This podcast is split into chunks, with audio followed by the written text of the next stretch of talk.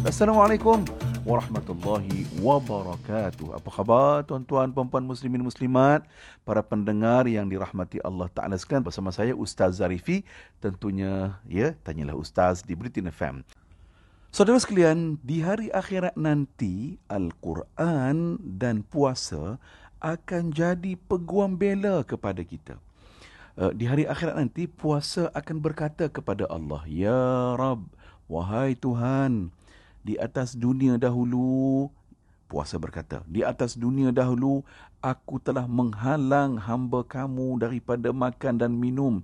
Aku telah halang hamba kamu dari dari ikut hawa nafsunya.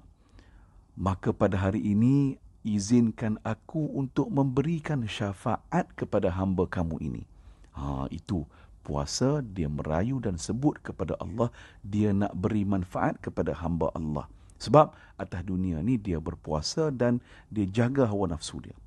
Kemudian tuan-tuan, Al-Quran pula berkata-kata kepada Allah, Ya Rab, wahai Tuhan, di atas dunia dahulu aku telah halang hamba kamu ini daripada tidur. Maknanya kita membaca Al-Quran, kita lawan perasaan untuk tidur.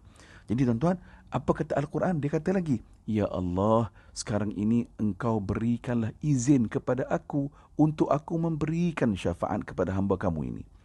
Tuan-tuan, muslimin muslimat yang dirahmati Allah dalam hadis Rasulullah menyatakan kedua-dua itu puasa dan Al-Quran telah dibenarkan oleh Allah untuk memberikan syafaat bantuan kepada hamba Allah ini.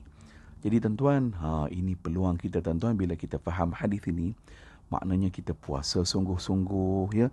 Kita baca Al-Quran sepanjang bulan Ramadan.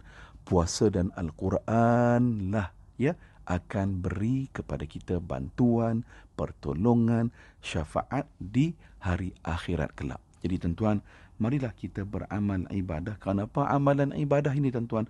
Akhirnya dia memberikan manfaat kepada kita. ya Kita dapat mendekatkan diri kita kepada Allah. Tuan-tuan, kita semua hamba. ya Kita kena sedar diri. Kita ini hamba Allah.